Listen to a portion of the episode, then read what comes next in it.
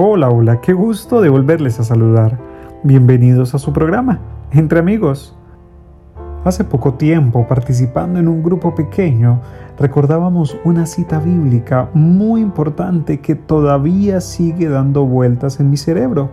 Y dice así, pero la sabiduría de arriba es primero pura, luego pacífica, amable, razonable, llena de misericordia y buenos frutos, inquebrantable y sin hipocresía. Santiago capítulo 3, versículo 17. Cristo siempre buscó la sabiduría de arriba antes de hablar y actuar.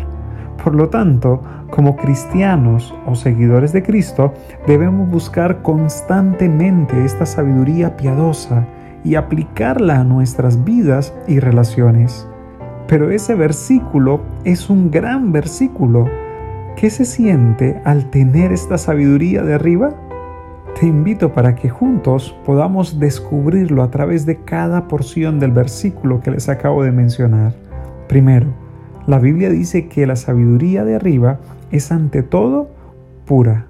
Nuestros motivos para hacer cualquier cosa deben reflejar el deseo de vivir como Cristo y tener una relación correcta con Dios. Si nuestra sabiduría terrenal nos dice que nos acerquemos a una situación con motivos impuros como la codicia, el egoísmo, el orgullo, eso no es sabiduría de arriba.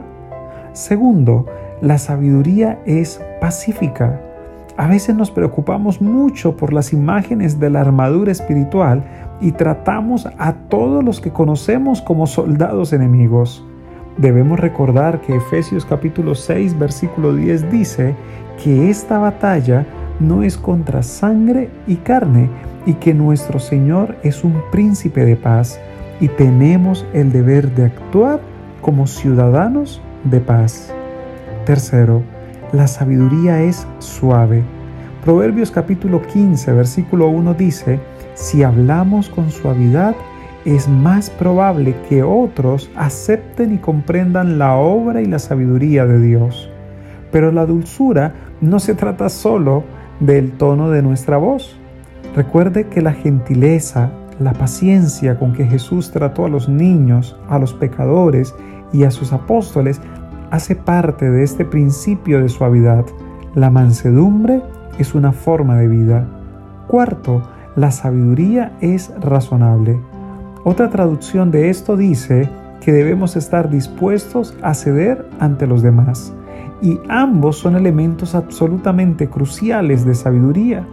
Puede parecer imposible vivir un estilo de vida puro siendo razonables y dispuestos a ceder pero la Biblia dice que debemos de hacerlo.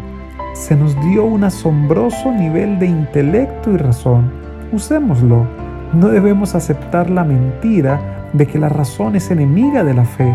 Es necesario rendirnos a Dios diariamente con cada decisión que tomamos, pero también es posible y necesario y sabio ceder ante los demás, ya sea que se trate de dar desinteresadamente o resistir el impulso de tener debates teológicos airados, estamos llamados para brindar amor.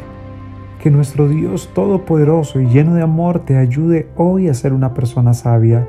Se despide tu amigo Darwin González.